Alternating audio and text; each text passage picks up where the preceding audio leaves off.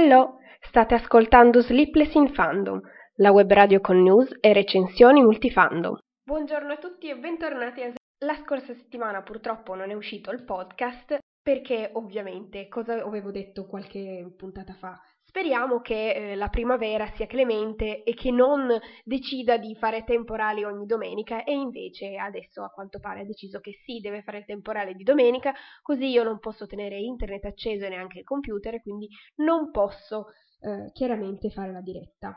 Tuttavia, volevo, ci tenevo a raccontarvi la, le mie esperienze al Salone del Libro. Sicuramente, insomma, saprete di cosa sto parlando, conoscerete a livello um, almeno teorico che cos'è il Salone del Libro. Volevo un pochettino raccontarvi sia il giro che ho fatto, le case editrici che ho visto e eh, i libri che ho acquistato, ma soprattutto dell'evento che c'è stato per festeggiare i vent'anni dalla pubblicazione di Harry Potter in Italia. Due cose. La prima eh, allo stand di Audible che eh, saprete è l'app di Amazon per gli audiolibri, che eh, ha dedicato uno spazio ai fan e quindi anche alla maratona di lettura. E poi nel pomeriggio c'è stato un incontro con Francesco Pannofino, che eh, magari lo sapete è la, il doppiatore di Hagrid nei film, ma anche la voce narrante degli audiolibri di Harry Potter. Eh, quindi direi di iniziare prima dal giro che ho fatto per insomma raccontarvi un po' le cose che ho visto per arrivare infine all'incontro eh, con appunto Francesco Pannofino. E eh, non solo, non solo par- abbiamo parlato di Harry Potter, ma si è parlato anche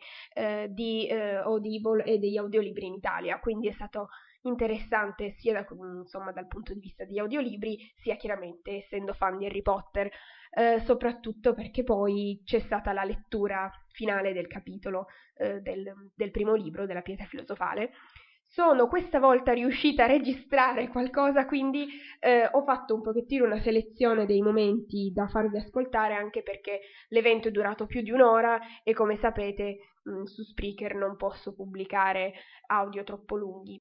Devo dire che quest'anno sono finalmente riuscita a fare il giro come avrei sempre voluto fare, vale a dire entrare dal mattino, fare prima un giro complessivo dei padiglioni e poi a, magari appuntarmi i libri da comprare in modo da avere un, diciamo, una visione generale di tutto quello che c'era esposto, di, di tutti i libri insomma interessanti o comunque che hanno attirato la mia attenzione. E poi eh, ho fatto un secondo giro appunto per comprare alla fine i libri. Così insomma è, è anche una cosa furba per avere sempre, insomma, tenere d'occhio il budget, guardare un pochettino i prezzi dei libri e decidere poi a, non a fine giornata, ma comunque nella seconda parte della giornata, come spendere. Io direi di andare, diciamo così, in ordine cronologico, quindi eh, la prima cosa che ho fatto al mattino è stata andare a cercare lo stand di Audible e di Harry Potter per partecipare alla maratona di lettura. È stata un'esperienza molto bella eh, perché ehm, è Audible ha messo a disposizione proprio due cabine di registrazione a livello proprio professionale, c'è questa cabina insonorizzata con tanto di eh, microfono, insomma, microfono vero, bello da registrazione, non come un pochettino quello che uso io per fare qua la diretta. E poi chiaramente eh, le cuffie erano collegate con il tecnico che eh, ti dava istruzioni, quindi è stata un'esperienza veramente wow, insomma, io volevo farla sia per partecipare chiaramente alla maratona di Harry Potter, ma anche per provare questo eh, l'ebbrezza, insomma, di avere una registrazione a livello mm, quasi professionale. La maratona di Harry Potter funzionava mh, mm, in questo modo, dunque, eh, si va allo allo stand di Audible si, ci si registrava, quindi bisognava chiaramente firmare un modulo perché eh, mi è stato detto che insomma quelli che leggevano meglio probabilmente sarebbero poi stati postati su Facebook o, o comunque sui social di Audible. E ehm, Amazon dava in omaggio un paio di cosette, a parte la classica borsa di tela con sopra il logo di Audible e di Amazon, eh, ma anche due gadget carini, uno sono le cuffiette, mh, mm, che sono una via di mezzo tra gli auricolari e quelli del Walkman, non so se avete presente quelli che hanno eh, il pezzo di plastica che si infila dietro il padiglione auricolare, con chiaramente sopra davanti c'era il logo di Audible perché chiaramente cose eh, gadget sponsorizzati. E poi un'altra cosa molto interessante vale a dire il portatelefono quello eh, all'interno della fascia da legare al braccio così insomma per incoraggiare la gente ad ascoltare audiolibri quando fa jogging.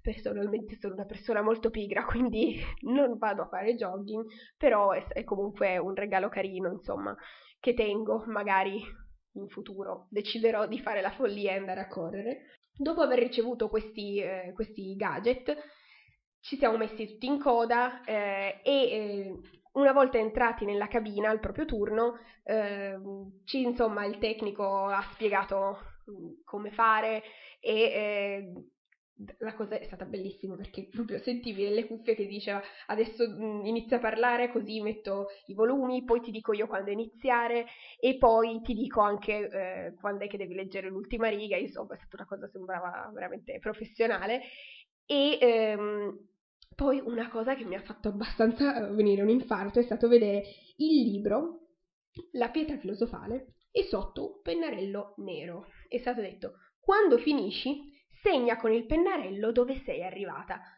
Segna sul libro, io ero lì che, a parte che io eh, ho l'ansia per qualunque cosa, quindi ero agitatissima eh, di essere lì a parlare, anche perché eh, una volta che tu iniziavi a leggere, quello che leggevi, c'erano fuori gli altoparlanti, quindi quelli che passavano, sì è vero c'è un casino pazzesco uh, all'interno del salone del libro, un, brusio generale che copre qualunque conversazione, però intanto c'erano comunque eh, gli altoparlanti fuori, quindi l'ansia c'era.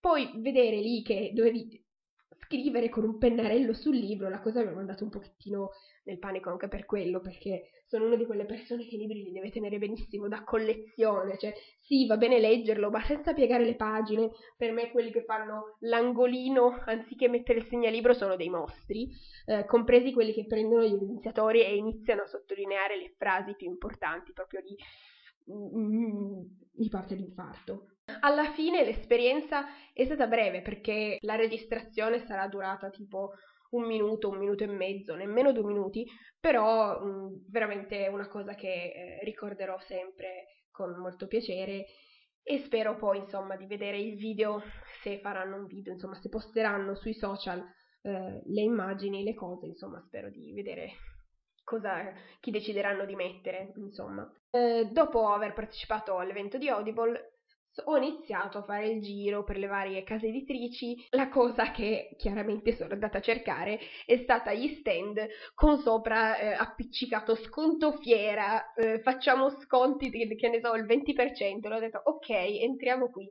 Perché, eh, opinione mia personalissima, se si fa un evento così importante, di, di portata tale da, del Salone del Libro, almeno le case editrici più grandi dovrebbero un pochettino eh, dare una gioia ai lettori e fare qualche sconto, qualche promozione, una che ne so, prendi due, paghi uno, forse un po' troppo, allora fate degli sconti, sconticini, 10, 20%, eh, cose così, perché vedo spesso che case editrici piccole ti fanno gli sconti per comunque incoraggiarti a comprare, per farsi conoscere, mentre case editrici enormi come Mondadori, Rizzoli, ehm, queste case editrici così grandi, i cui libri, tra parentesi, si trovano su Amazon scontati del 15%, nei supermercati sempre scontati del 15%, tu vai a un evento come il Salone del Libro, tirano fuori dal magazzino i titoli vari e sono tutti a prezzo pieno, allora capisci che uno va lì e si segna i titoli che poi andrà a casa e comprerà su Amazon perché chiaramente eh, io non vado a pagare una cosa a prezzo pieno quando so che potrei risparmiare. I soldi che mi porto al salone del libro li utilizzo per cose che veramente eh, mi attirano, ecco. Poi eh, bisogna anche dire che eh, ultimamente ho preso un po' in antipatia la Mondadori, primo perché fa dei prezzi che, cari miei, sono cari, appunto, eh, e poi vabbè alcune edizioni, alcuni, alcune serie non mi è piaciuto tanto come sono state trattate, ecco. Facendo il giro eh, per il salone, eh, quello che piace a me è vedere libri, magari soprattutto incontrare autori, perché eh, è veramente il luogo perfetto per farsi fare la dedica, per parlare con un autore.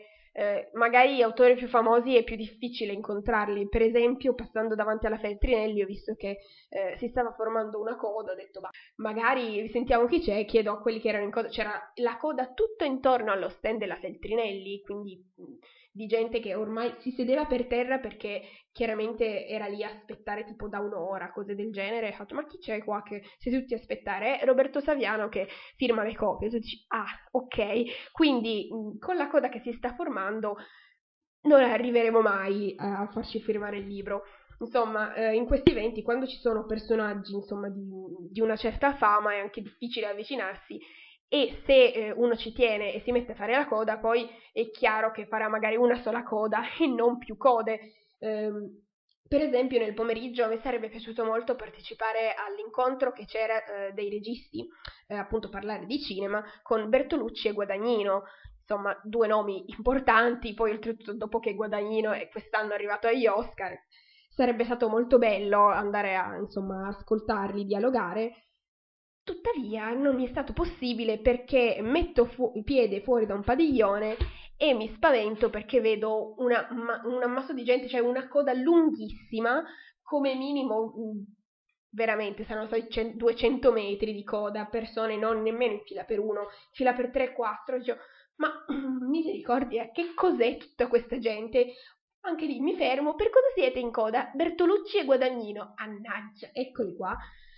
Chiaramente già gli ultimi della coda non, non, sarebbero nemmeno entrati nella sala perché comunque la sala ha una capienza minima, però siccome questi erano lì in coda da un'ora e c'è coda chilometrica ho detto ok, lasciamo perdere, passiamo oltre, mettiamoci il cuore in pace e iniziamo ad andare a fare la coda un'ora prima per l'incontro con Francesco Pannofino, perché se questo è la prassi, allora mettiamoci anche noi per terra, campiamoci e aspettiamo che aprano le porte della sala dell'evento e così poi eh, ho fatto e eh, devo dire che ne valse davvero la pena, ma di quello parleremo tra poco.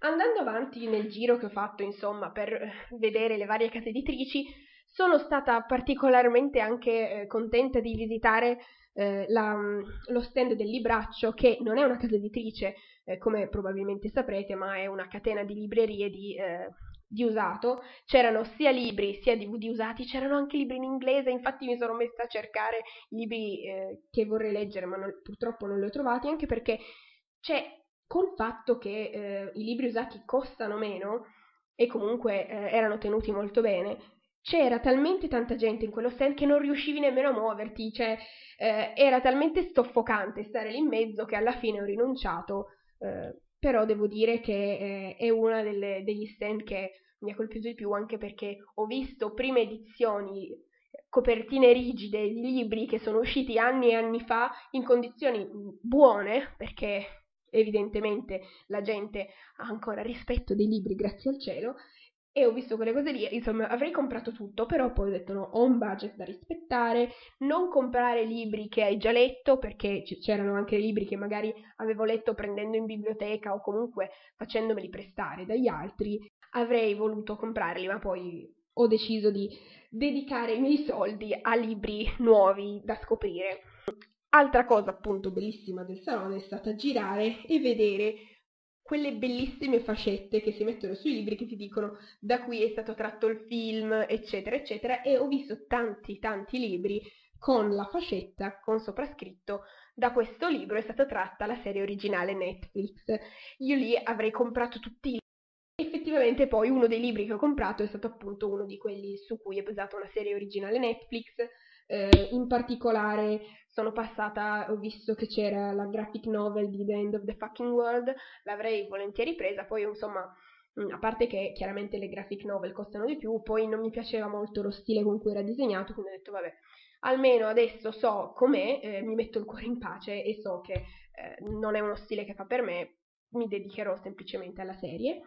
Poi cos'altro ho visto? Uh, The, ah, The Expanse, che ehm, è una serie non di produzione Netflix, ma in Italia è distribuita da Netflix, quindi potete trovarla lì. Anche questa tratta da un libro eh, edito da Fannucci.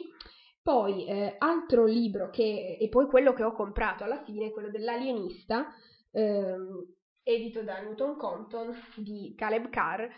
Sono insomma 470 pagine e sono contenta di averlo alla fine preso perché comunque 10 euro. Cosa che mi piace della Newton Compton è appunto che fa queste edizioni anche con la copertina rigida e che hanno un prezzo comunque accessibile. eh, sì è vero, pubblica anche i romanzi d'amore più trash del mondo, però pubblica anche altri libri molto interessanti con questi prezzi abbordabili. Sono assolutamente certa che un libro con questo formato, con questa copertina, eh, con questa stampa alla Mondadori come minimo lo paghi 15-17 euro. Quindi è anche per quello che l'ho preso così eh, mi sono lasciata tentare. Poi bisogna dire che eh, negli ultimi anni al Salone del Libro eh, ho visto con piacere anche gli stand dei fumetti, c'erano mm, per esempio i fumetti Bao, anche, anche Lagonelli e c'erano appunto autori che firmavano copie, c'era anche la Panini, però era un po' piccolo quest'anno lo stand della Panini mi pare rispetto all'anno scorso. A parte che l'anno scorso ho visto che c'era anche eh, la DC e la Vertigo, ma quest'anno non li ho visti, li ho cercati, ma ahimè non li ho visti. Arrivo alla fine allo stand a cui ho lasciato soldi, ehm, perché sì, sono passata davanti alla Fannucci avrei volentieri lasciato tanti soldi perché è la casa editrice che pubblica tantissima fantascienza, ehm, a cominciare da tutti i libri di Philip K. Dick, è l'autore di Blade Runner, Electric Dreams e tanti altri, quindi pubblica tutti i suoi titoli e poi anche altri, per esempio sono stata molto tentata di comprare Odissea nello spazio, come sapete 2001 Odissea nello spazio chiaramente, un film che tra parentesi ho visto che tornerà al cinema se non sbaglio 4-5 giugno in versione restaurata per l'anniversario, quindi mm, segnarsi la data che io spero di andare a vedere, però poi ho deciso di comprare un libro che eh, non, non conoscevo assolutamente, anche perché almeno lì mi hanno detto che era un po' un'anteprima, eh, in questa casa editrice piccola ma che mm, mi ha attirato molto per via eh, delle copertine, anche perché seguo una copertinista su Facebook che poi appunto si è rivelata essere la copertinista che ha fatto tutte le copertine di quella casa editrice, sto parlando di Catnip Design e la casa editrice è la Del Rai Edizioni. Mi sono fermata lì perché eh, ho visto che sì, c'erano tantissimi romance, ma anche altrettanti eh, fantasy e poi alla fine quello che ho comprato è uno steampunk, quindi eh, non avendo ancora nella mia libreria titoli steampunk, quel che conosco dello steampunk lo conosco grazie al cinema, quindi eh, mi sono lasciata tentare, il titolo è Collezione privata di eh, l'autrice Evelyn Durand e eh, appunto in questo stand c'erano quasi tutte le autrici, quindi mi hanno fatto anche una bellissima dedica con una bellissima calligrafia. E ehm, una cosa mm, che mi ha fatto molto piacere vedere questa edizione che pur avendo eh, una brossura ha comunque le alette della copertina con tanto di segnalibri da ritagliare quindi con, con il titolo, eh, davvero molto carina, poi appunto la grafica eh, bellissima, ogni capitolo ehm, ha una grafica proprio di introduzione, eh, chiaramente tutto a tema steampunk, quindi eh, l'ho pagato 15 euro e sono sulle sono 482 pagine. Eh, mi, ha, attirato sia la copertina sia la trama. Mi piacerebbe leggervi le varie trame, ma mi sa che non c'è abbastanza tempo. Magari ve le, ve le carico in pagina, mi metto le, le foto su Facebook questa casa editrice mi è piaciuta non solo per le grafiche molto belle del, dei libri, eh, ma anche perché eh, ha pubblicato delle edizioni tascabili che non sono tascabili così per modo di dire, per dire che risparmi, ma sono veramente edizioni mh, mm, che stanno in borsetta, quindi eh, su tipo 10 cm, cose piccoline, comunque stampati leggibili, non come alcuni mm, che vedo che stampano le cose tascabili e poi devi prendere la lente di ingrandimento e comunque una bella grafica nonostante mm, siano cose eh, da borsetta quindi lì devo dire che ero stata tentata di prendere, eh, però alla fine chiaramente il buon senso mi ha impedito di compiere questa pazzia. E eh, niente, poi devo dire che con, con, questo romanzo steampunk l'autrice è stata molto carina, mi ha regalato anche un ciondolino steampunk, un cuore viola con l'ingranaggio dentro. Questo è quanto, eh, insomma, le, le esperienze più significative del, del salone sono queste. La cosa successiva è chiaramente l'incontro eh, di Audible. L'incontro si è svolto alle 16.30 di sabato pomeriggio. Lì a parlare c'erano il responsabile eh, di Audible mm, italiano, e appunto Francesco Pannofino. Il responsabile di Audible ha detto un po' di cose eh, interessanti, chiaramente facendo pubblicità a Audible perché era anche lì per quello, e poi ha anche detto delle cose interessanti sulle classifiche e eh, su, insomma, su come abbiano deciso di eh, intraprendere il progetto degli audiolibri di Harry Potter, anche perché de- ha detto che hanno controllato un pochettino nel, nel motore di ricerca di Amazon quanti, quali siano insomma le ricerche che vengono effettuate eh, più spesso dagli abbonati di Audible c'era al primo posto Harry Potter al secondo posto Potter Harry no? della serie ancora qualcuno si è sbagliato e lo troviamo siccome eh, era chiaramente un titolo così richiesto talmente tanto richiesto hanno appunto deciso di realizzare questi audiolibri in tutto per eh, registrare i sette libri ci hanno messo tre mesi anche perché eh, ha detto che comunque Francesco Pannofino è stato molto veloce anche perché eh, fa pochissimi errori, eh, essendo anche comunque una cosa che gli piace molto fare, eh, leggere ad alta voce e comunque eh, leggere Harry Potter. Non, non solo, ma eh, in base alle classifiche anche degli altri paesi, la media delle recensioni di Harry Potter, eh, che eh, gli audiolibri di Harry Potter sono sulle 4,95 stelline, eh, che come sapete Amazon ha il sistema di classificazione a 5 stelline, e la media eh, appunto di queste recensioni è la media più alta degli audiolibri di Harry Potter anche rispetto agli altri audiolibri all'estero, quindi per esempio uh, in Inghilterra, negli Stati Uniti eccetera, hanno una media di recensioni più bassa di quelle italiane, quindi cioè, anche per dire che la qualità è molto alta. E altre cose interessanti che ha detto degli audiolibri di Harry Potter è che per esempio eh, loro da Amazon con, possono controllare quanto tempo eh, un utente ha la sessione aperta e quindi quanto tempo passa magari al giorno ad ascoltare, quindi mh, mm, magari gli audiolibri vengono ascoltati di più mentre uno è in viaggio, in treno o magari quando fa le pulizie, quando fa jogging e quindi in una media le sessioni di ascolto per i libri siano di, una, di 30 minuti al giorno, non di più. Invece, per quel che riguarda gli audiolibri di Harry Potter, le sessioni durano tre ore, quindi per dire che non ci si riesce a staccare proprio, a parte che non ci si riesce a staccare primo perché è Harry Potter, poi anche perché eh, la lettura mh, fatta da Francesco Pannofino è veramente, eh, veramente bella. Non è ancora stata pubblicata una classifica degli audiolibri di Audible, ma loro chiaramente ce l'hanno già. E nella top 10, nei primi 8 posti ci sono tutti e 7 i libri di Harry Potter, in mezzo a loro l'unico titolo che si riesce ad infilare in questa classifica è l'audiolibro di eh, I pilastri della terra di Ken Follett. Detto ciò, vi lascio prima alla registrazione dell'intervista a Francesco Pannofino e quindi della sua esperienza riguardante eh, leggere Harry Potter per Audible e poi piccoli pezzetti del, della lettura del capitolo perché sapete, insomma, non è possibile mettere tutto il capitolo intero. In ogni caso il film è molto simile al libro, quindi anche se non magari avete letto i libri, comunque la storia si capisce perfettamente.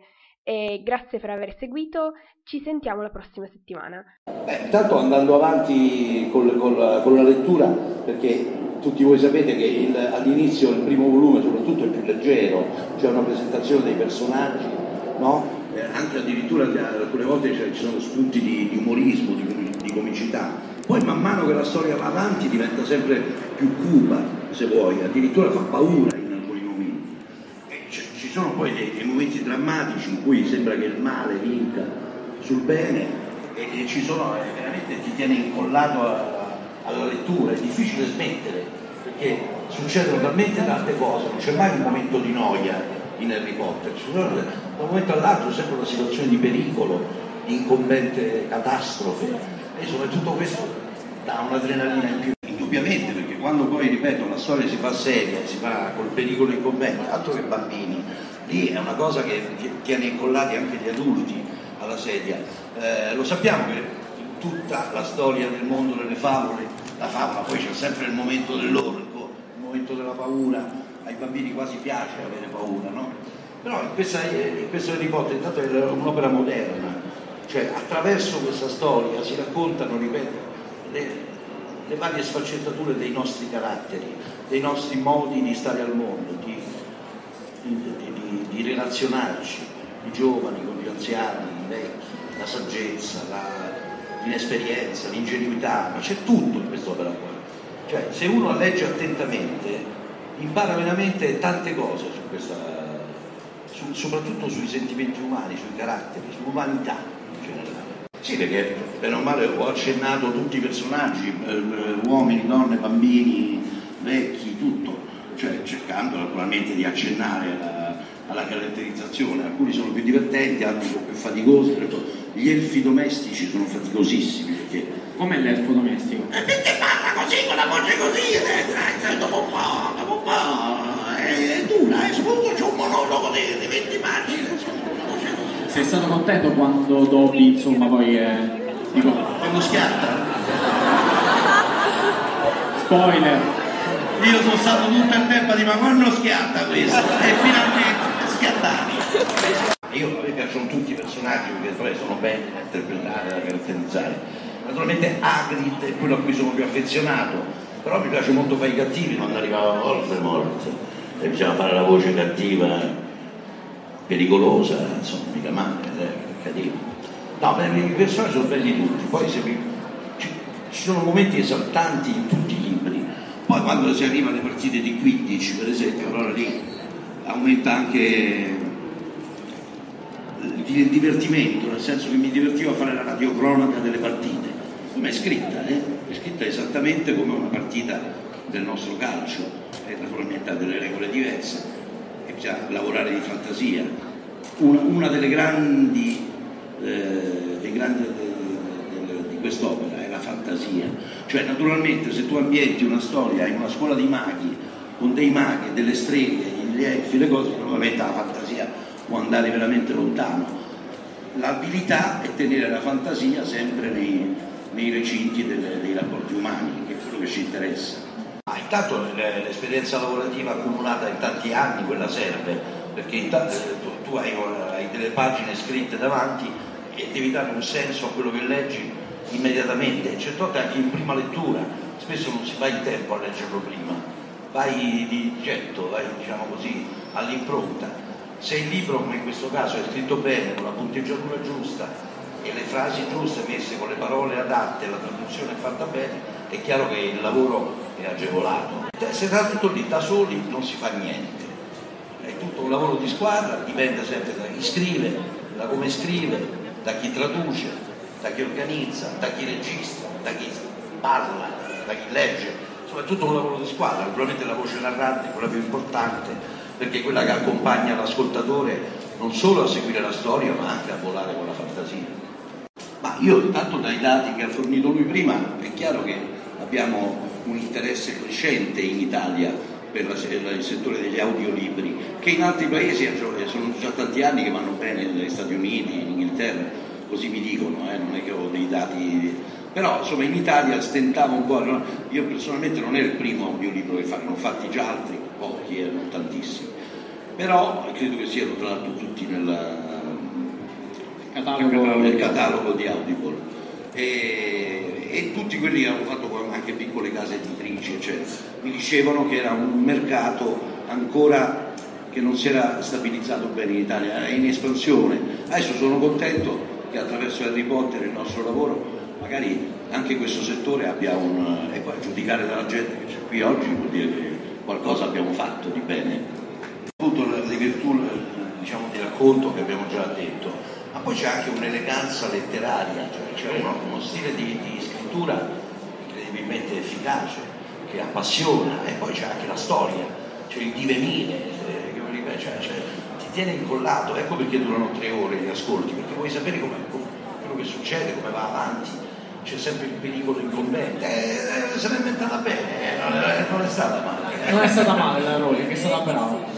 Harry si sentì come se il tranello del diavolo lo stesse inchiodando di nuovo sul posto. Non riusciva a muovere un muscolo. Pietrificato, guardò Quirrell che gli si avvicinava e incominciava a svolgersi il turbante. Che cosa voleva fare? Il turbante cadde a terra, senza quel copricapo. La testa di Quirrell sembrava stranamente piccola. Poi lentamente Quirrell si girò di schiena. Harry avrebbe voluto urlare, ma non riuscì a emettere alcun suono. Dove normalmente avrebbe dovuto trovarsi il retro della testa del professore, c'era un volto, il volto più orrendo che Harry avesse mai visto.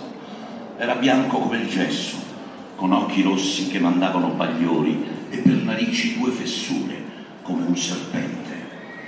Harry Potter, sibilò. Harry cercò di arretrare di un passo, ma le gambe non gli rispondevano. Lo vedi che cosa sono diventato? disse il volto. Pura ombra e vapore. Io prendo forma soltanto quando posso abitare il corpo di qualcuno, ma ci sono sempre state persone disposte ad aprirmi il cuore e la mente. Per primo ho ucciso tuo padre. Lui aveva ingaggiato un'intrepida lotta. Tua madre invece non era necessario che morisse, stava solo cercando di proteggerti. E ora dammi quella pietra se non vuoi che sia morta in vano. Mai!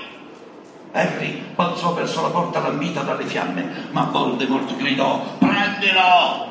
E un istante dopo Harry sentì la mano di Quirrell stringerglisi intorno al polso. Di colpo una fitta acuta percorse la cicatrice di Harry. Era come se la testa gli si stesse spaccando in due. Gridò, lottando con tutte le sue forze, e con suo grande stupore Quirrell lasciò la presa. Il dolore alla testa diminuì. Harry si guardò intorno in preda alla disperazione per vedere dove fosse finito Quirrell e lo vide piegato in due per il dolore si guardava le dita che si stavano riempiendo di vesciche a vista d'occhio. Prendilo! Prendilo! Gridò di nuovo Voldemort con voce stridula e Quirrell fece un balzo in avanti mandando Harry lungo disteso per terra e afferrandogli il collo con entrambe le mani. Il dolore della cicatrice quasi lo accecava, ma ciò non gli impedì di vedere Quirrell torcersi urlando in agonia. Padrone, non riesco a trattenerlo! Le mie mani, le mie mani! E Quirrell, pur continuando a tenere inchiodato il ragazzo a terra con le ginocchia, mollò la presa sul suo collo per contemplarsi sconcertato le palme delle mani. Anche Harry le vide, erano bruciacchiate, con la carne viva, rossa e lucente. E allora ammazzalo, idiota, e facciamola finita! gridò Voldemort con la sua voce stridula. Quirrell alzò la mano per eseguire una maledizione mortale, ma Harry istintivamente gli afferrò la faccia. Ah! Quirrell gli rotolò via di dosso il volto che cominciava a riempirsi di vesciche. A quel punto Harry capì. Quirrell non poteva toccarlo senza provare un atroce dolore la sua unica speranza quindi era di non mollarlo. Quel contatto doloroso gli avrebbe impedito di fare incantesimi. Harry balzò in piedi, afferrò Quirrell per un braccio e lo tenne più stretto che poteva. Quirrell gridava e cercava di scrollarselo di dosso. Il dolore alla testa di Harry aumentava. Ormai non ci vedeva più, udiva soltanto le terribili strida di Quirrell. Voldemort che gridava Uccidila! Uccidila! E poi altre voci queste forse esistevano soltanto nella sua testa, che urlavano il suo nome. Sentì il braccio di Quirrell sfuggirgli di mano, capì che tutto era perduto e sprofondò giù, sempre più giù, in un buio senza fine. Quanto alla pietra, è andata distrutta. Distrutta, ripeté Harry perplesso. Ma il suo amico, Nicholas Flamel. Ah, sai di Nicholas, disse Silente con un tono di voce che sembrava deliziato. Hai fatto proprio le cose per bene, eh? Beh, Nicolas e io abbiamo fatto due chiacchiere e abbiamo deciso che era la cosa migliore. Ma questo significa che lui e sua moglie moriranno. Non è così. Dispongono di una quantità sufficiente di elisir per sistemare i loro affari. Dopodiché, ebbene sì, moriranno. Silente sorrise vedendo lo sguardo allibito che si era dipinto sul volto di Harry. Per uno giovane come te, sono sicuro che tutto questo sembrerà incredibile, ma per Nicholas e per Anel è proprio come andare a dormire dopo una giornata molto, molto lunga. In fin dei conti, per una mente ben organizzata, la morte non è che una nuova grande avventura. Sai, la pietra non era poi una cosa tanto prodigiosa sì, certo, tutta la ricchezza e tutta la vita che uno può volere. Sono le due cose che la maggior parte degli esseri umani desidera più di ogni altra. Ma il guaio è che le persone hanno una particolare abilità nello scegliere proprio le cose peggiori per loro. Harry, steso al letto, sembrava aver perso la parola. Silente canticchiò un motivetto e sorrise guardando il soffitto. E lasciò entrare Ron e Hermione. Harry! Hermione sembrava sul punto di gettargli di nuovo le braccia al collo, ma Harry fu contento che si trattenesse perché la testa gli doleva ancora molto. Oh Harry, eravamo sicuri che tu... Silente era talmente preoccupato. Tutta la scuola non parla d'altro, disse Ron. Ma che cosa è successo veramente? Era uno dei rari casi in cui la storia vera è ancora più strana e appassionante dei pettegolezzi incontrollati. Harry raccontò loro tutto gli parlò di Quirrell, dello specchio, della pietra e di Voldemort. Ron e Hermione erano un pubblico ideale, trattenevano il fiato al momento giusto e quando Harry disse quel che c'era sotto il turbante di Quirrell, la ragazza cacciò un urlo. Allora la pietra non esiste più, commentò Ron alla fine. Quindi Flamel dovrà morire. È quel che ho chiesto anch'io, ma Silente dice che com'era per una mente ben organizzata la morte non è che una nuova grande avventura. Io l'ho sempre detto che è un po' svitato, disse Ron, che pareva molto colpito dal livello di follia del suo eroe. E di voi due, che cosa ne è stato? chiese Harry. Beh, io sono riuscita a ritornare indietro sana e salva, disse Hermione. Ho fatto reinvenire Ron e ci è voluto un bel po' di tempo. Stavamo correndo su alla cuferia per mandare il messaggio a Silente quando lo abbiamo incontrato nella sala d'ingresso sapeva già tutto e ha detto soltanto Harry è andato dietro, vero? Poi si è precipitato su al terzo piano. Tu pensi che lui abbia voluto farti fare tutto questo intenzionalmente? Disse Ron. Intendo dire, quando ti ha fatto avere il mantello di tuo padre, eccetera. Beh, esplose Hermione, se è così, voglio dire, è terribile, potevi anche rimanerci. No, non è così, disse Harry pensieroso. È un tipo strano, silente penso che abbia voluto darmi una possibilità. Sapete, credo che sappia più o meno tutto quel che accade qui, però doveva essergli abbastanza chiaro che noi ci avremmo provato e invece di fermarci ci ha insegnato quel tanto che ci poteva servire. Non credo sia un caso il fatto che mi abbia lasciato scoprire come funzionava lo specchio. Probabilmente ha pensato che era mio diritto affrontare Voldemort, se ce la facevo. Sì, Silente lo va strombazzando ai quattro venti disse Ron tutto orgoglioso. Senti, devi rimetterti in piedi per il banchetto di fine anno di domani. Il conteggio dei punti è stato ultimato e naturalmente i Serpeverde hanno vinto. Tu mancavi all'ultima partita di 15 e senza di te, Corvo Nero, ci ha stracciato. Ma almeno il cibo sarà ottimo. Mentre parlava, Hagrid era sgattaiolato dentro la stanza. Come sempre, quando si trovava in un luogo chiuso, sembrava troppo grosso per starci tutto. Si sedette accanto a Harry gli lanciò un'occhiata e poi scoppiò in lacrime. È stata tutta colpa mia, maledetto me, singhiozzò con la faccia tra le mani. Sono stato io a dire a quel malvagio come sfuggire alla sorveglianza di Fuffi.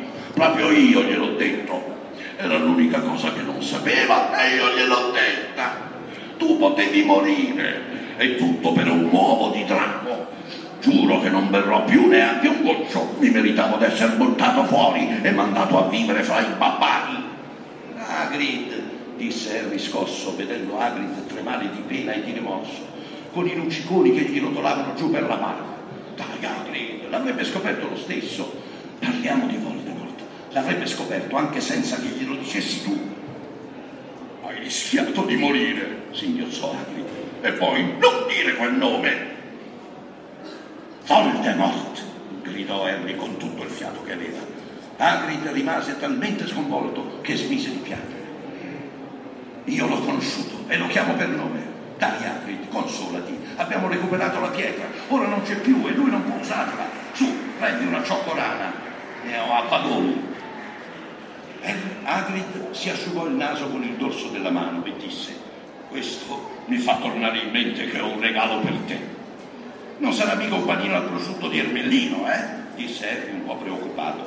E finalmente Hagrid accennò una risatina incerta. No, ieri Silente mi ha dato una giornata di libertà per farlo, anche se naturalmente faceva bene a buttarmi fuori. A ogni modo, questo è per te. Sembrava un bel libro rilegato in cuoio. Harry lo aprì curioso, era pieno di foto magiche. Da ogni pagina suo padre e sua madre gli sorridevano salutandolo con la mano. Ho mandato gufi a tutti i vecchi compagni di scuola dei tuoi genitori, chiedendogli delle foto. Sapevo che non ne avevi. Ti piace? Harry non riusciva a parlare, ma Hagrid capì ugualmente. Eh sì, molto bene, Sempreverde, continuò Silente, ma ci sono alcuni recenti avvenimenti che vanno presi in considerazione.